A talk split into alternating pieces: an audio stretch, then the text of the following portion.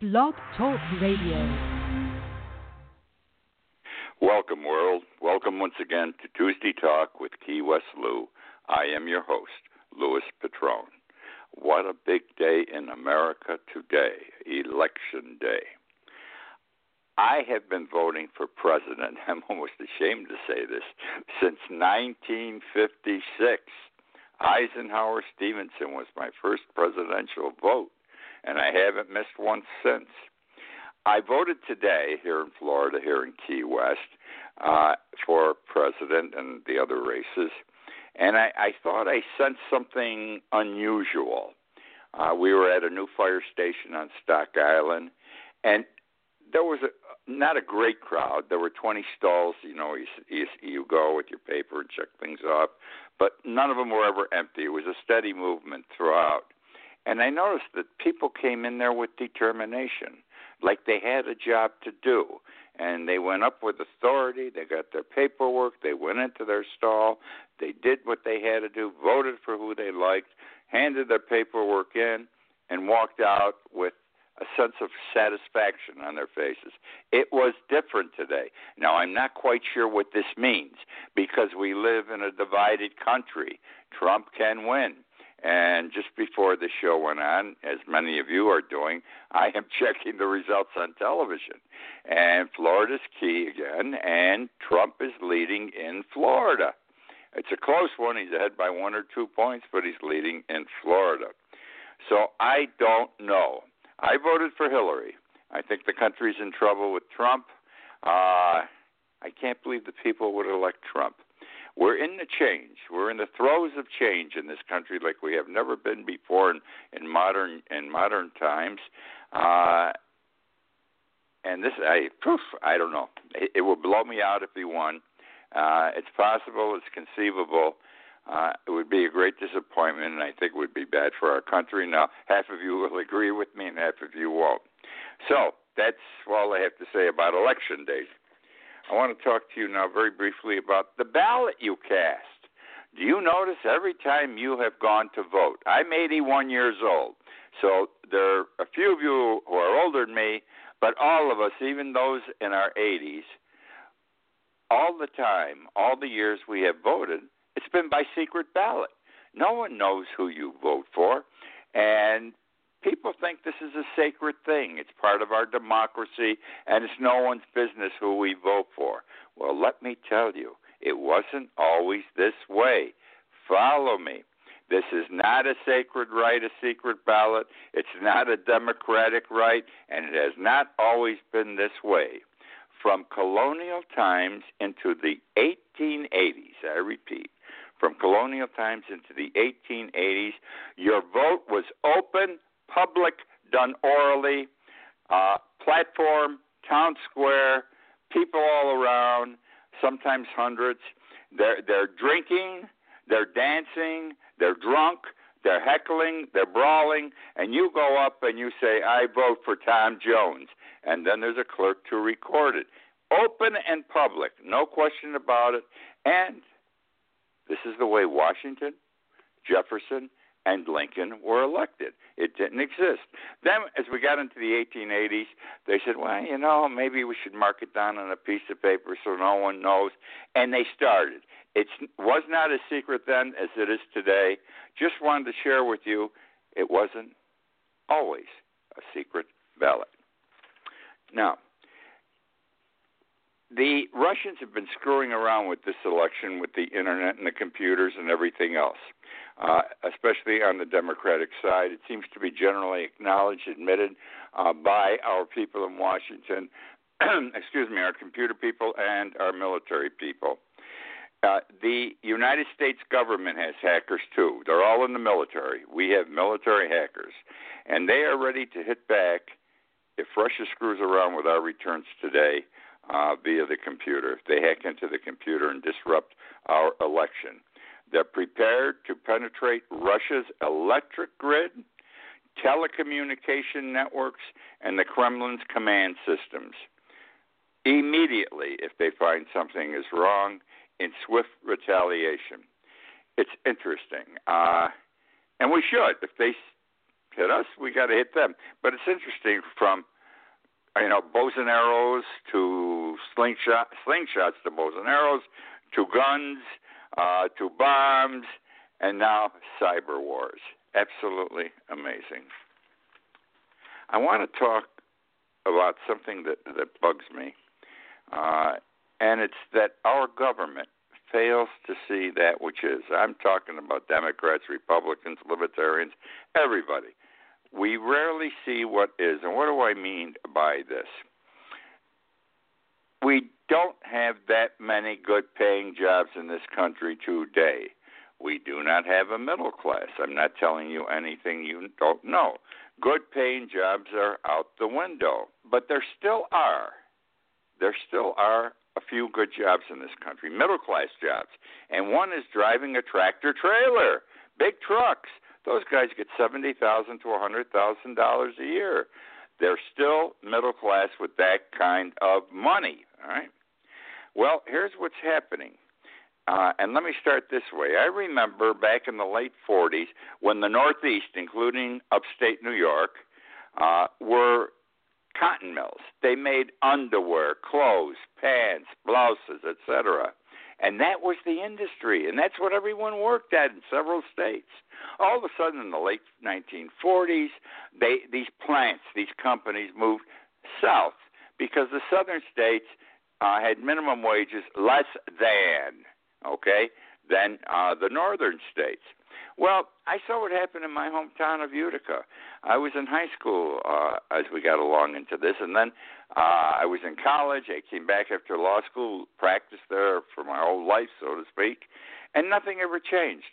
Because when the cotton mills left, the people just sat, sat back and said, We're working in those cotton mills, which was the sole source of income in a community, and said, as well as the city fathers, the elected mayor, and everybody else, they'll come back. It'll never work. Well, they sat on their asses, the people and the elected officials in these states, okay?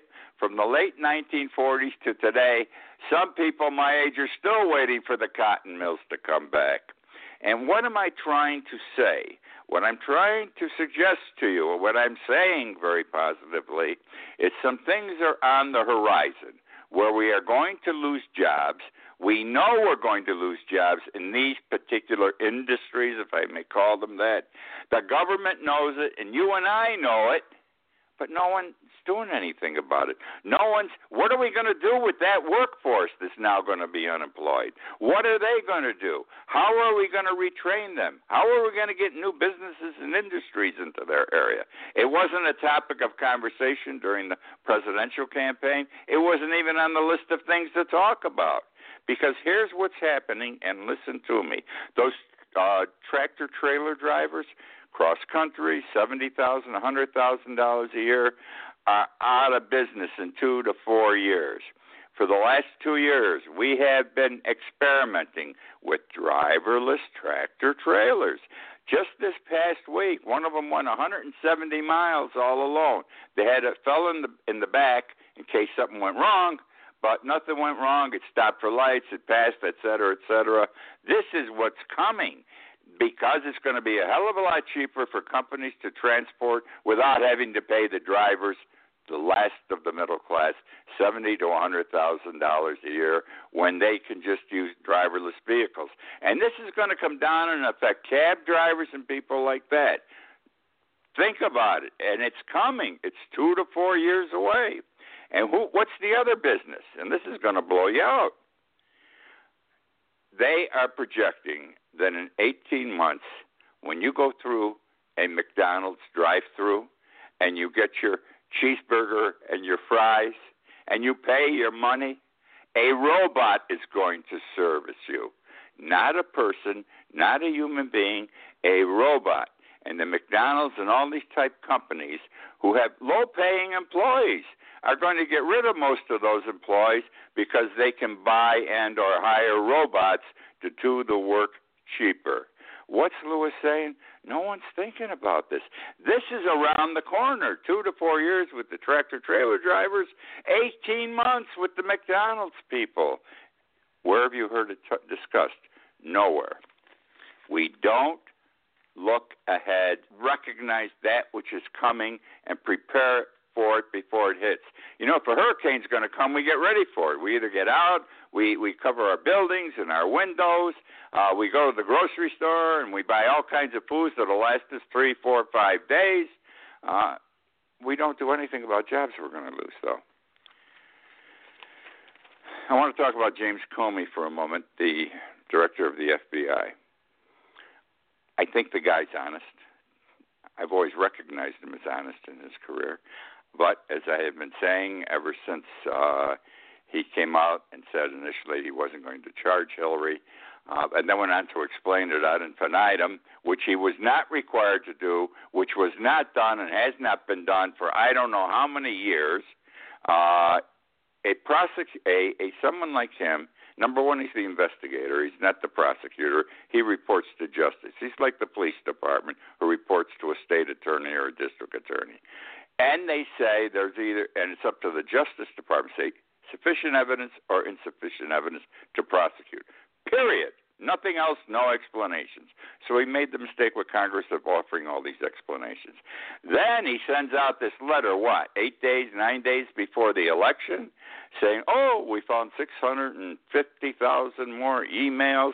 They're Weiner emails, but Hillary might be involved in this. And he sends eight letters out to committee chairman of the Congress saying, just came discovered this and I want to make you aware. I don't know if there's anything here. We're just making you aware. We're investigating this matter further. None of Congress's business at that point. Not a, even though he promised them he'd get back to him if anything came up. It was a promise he never should have made, so he didn't have to abide by it. And then what happens? What two days ago he sends out another letter to the congressional leaders, and he says no evidence to indicate any wrongdoing on the part of Hillary Clinton. We've gone through all the emails. Well, the man is straight, as I see it. The man is honest, but he lacks judgment, practical judgment, proper judgment, and I think he should resign. They, he can't be fired no matter who's president, cannot fire him. He, in effect, is appointed for a number of years. He has a 10 year appointment. I believe he has three years left on the job.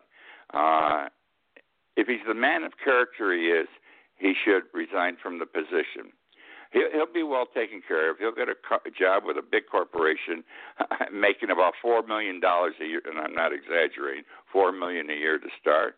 Or if I was the next, I'll tell you right now, if I was president, I'd appoint him to a federal judgeship someplace in Timbuktu so he could not be a problem to anyone. Let him sit on the bench the rest of his life and exalt himself in that position. He doesn't belong any longer as the head of the FBI. I live in Flor- in Key West. I live in the Florida Keys. We who live here love the Florida Keys. It, it grows on you, my friends. Those of you who haven't visited should visit. It's it's different. It's unique. We're a different part of America. We're an island sitting out there, okay? And we just don't live the same way, and people aren't the same down here as they were up north where I lived or in my travels across the country. Now, Franklin Delano Roosevelt.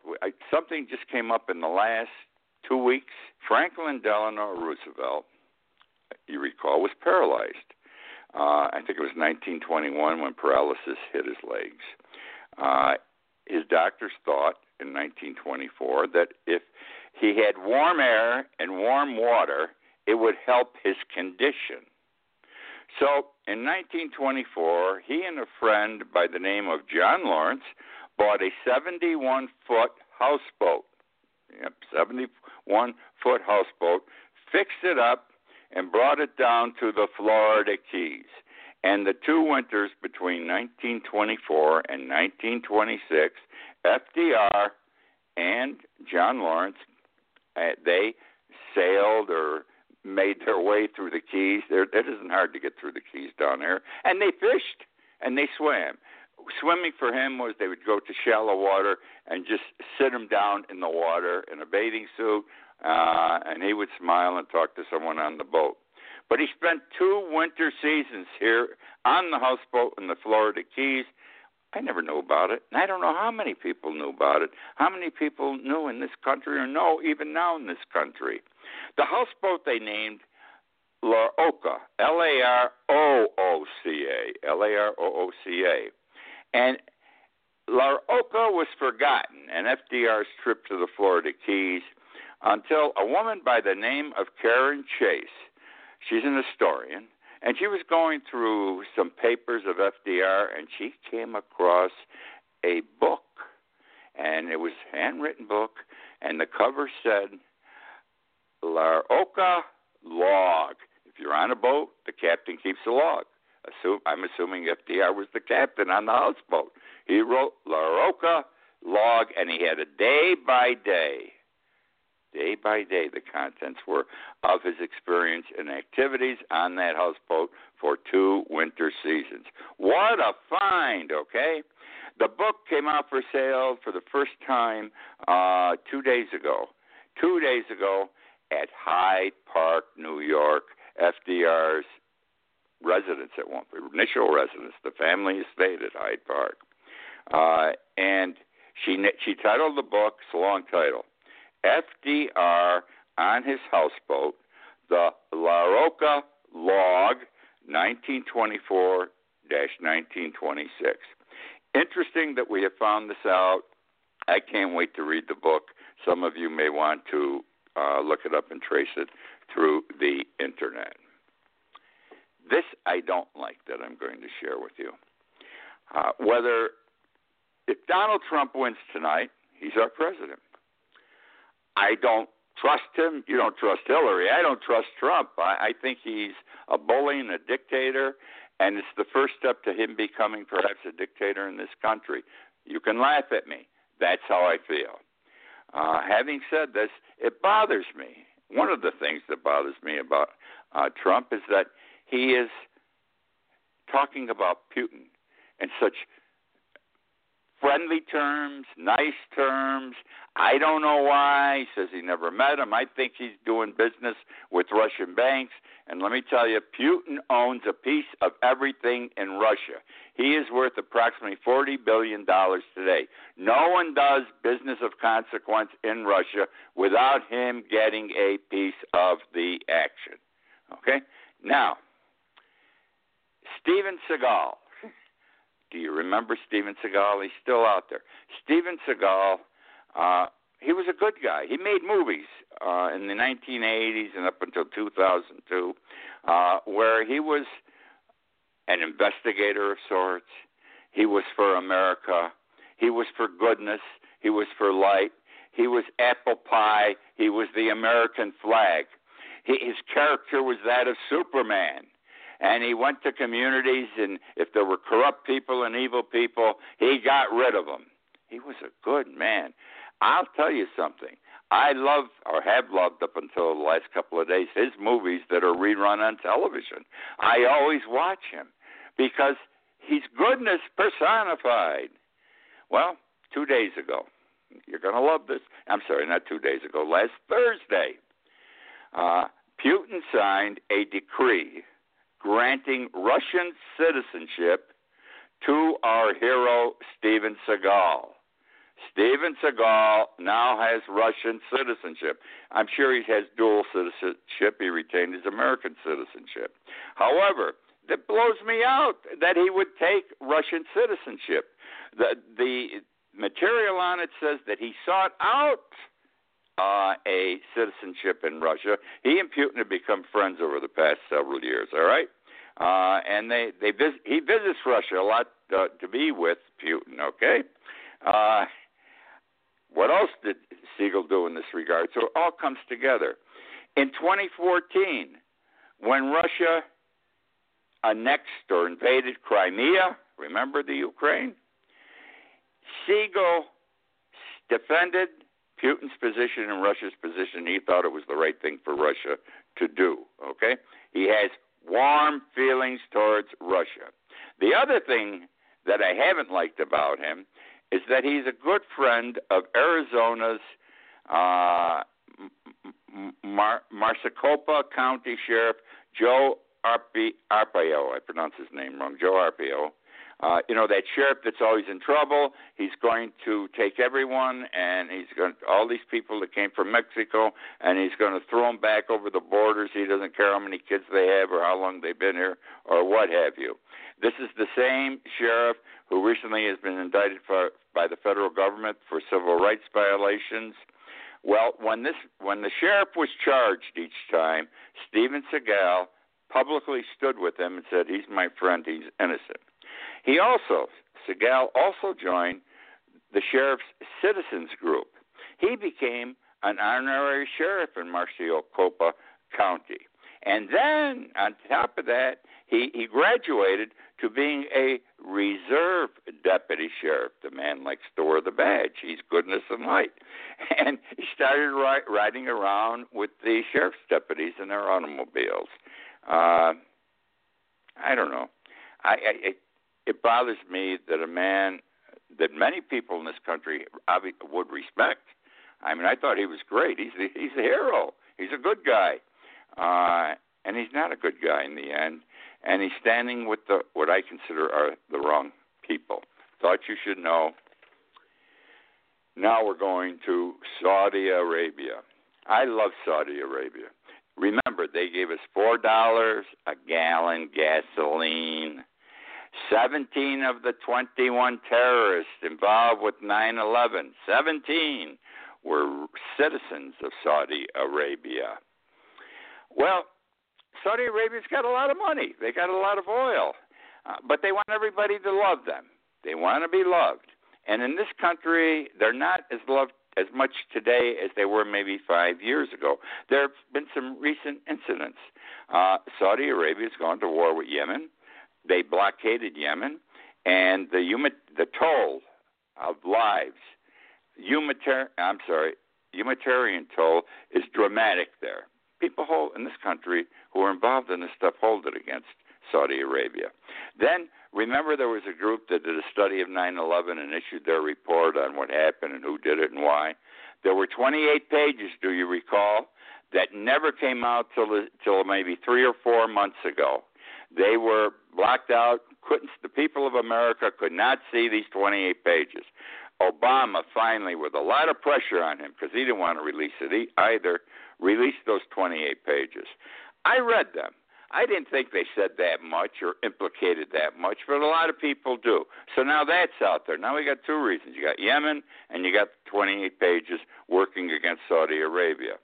Now comes out, now comes out the law that was passed uh, in September, which permits it's called, first. Let me tell you what it's called: the Justice Against Sponsors of Terrorism Act. Justice Against Sponsors of Terrorism Act.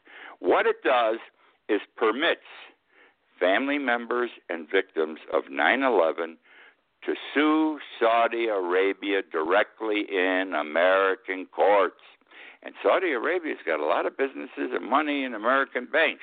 So if someone gets a judgment, they're going to get paid. They'll be able to attach that money quickly. Saudi Arabia fought against this. Obama, the only bill Obama's vetoed in eight years was this bill but Congress overrode overrode his veto. It is the law of the land today, and they are they are very worried about this. The Saudi Arabians that they're going to get sued like hell, and it's going to cost them money. So what have they done? They always had a strong lobbying group in Washington. Their lobbying group is now called an armada. It has gotten bigger, uh, and they're targeting new people. Uh, in September, there was a surge and they added 10, time, 10 more uh, lobbying groups to their payroll. And then in October, it went to 14.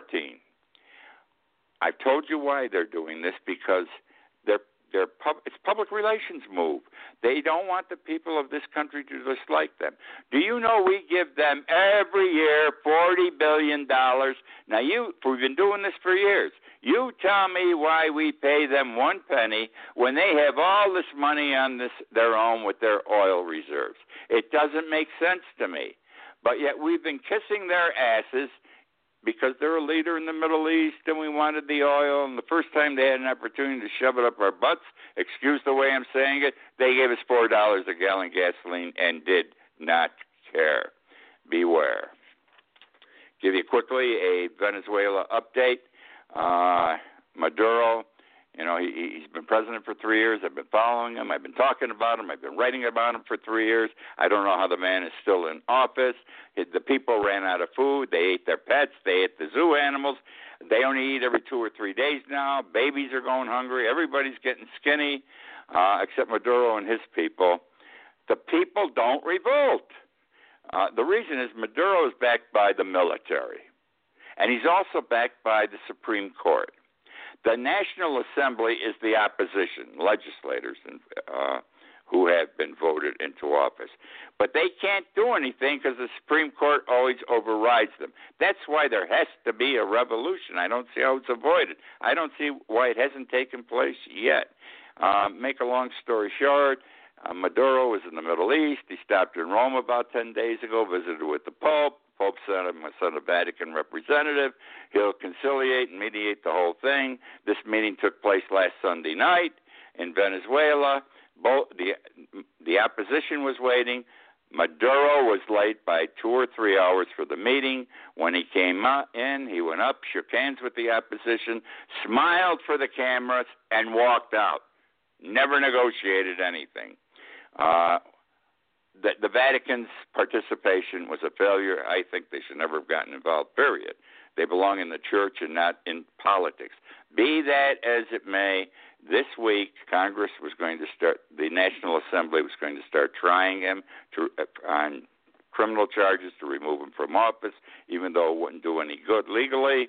Uh, and also, there was either tomorrow or Thursday, there's a massive demonstration at which, listen to me, hundreds of thousands of people are going to participate. They have big, big protest demonstrations.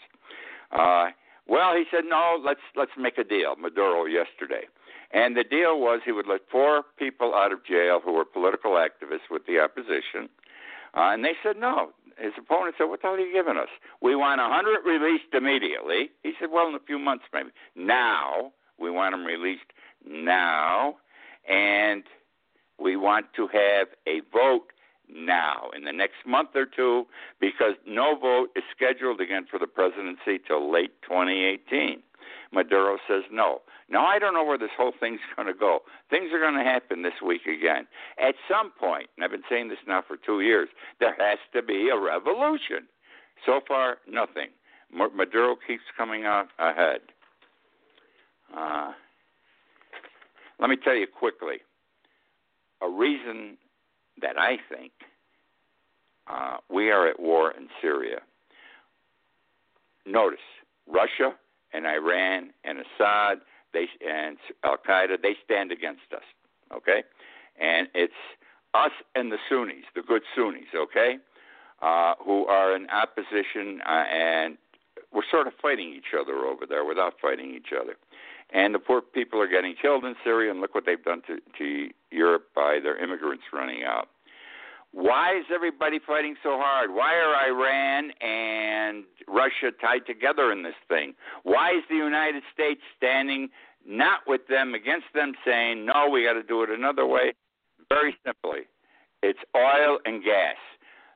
Russia has huge supplies of oil and gas.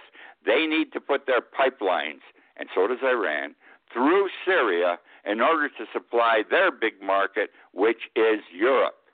The United States, we don't want to put our pipelines in, but our people are bought. Halliburton, the company that Cheney was CEO of before he became vice president, one of the they're whores. They're making a shitload of money off our country. They want to put a pipeline through for American companies like Exxon.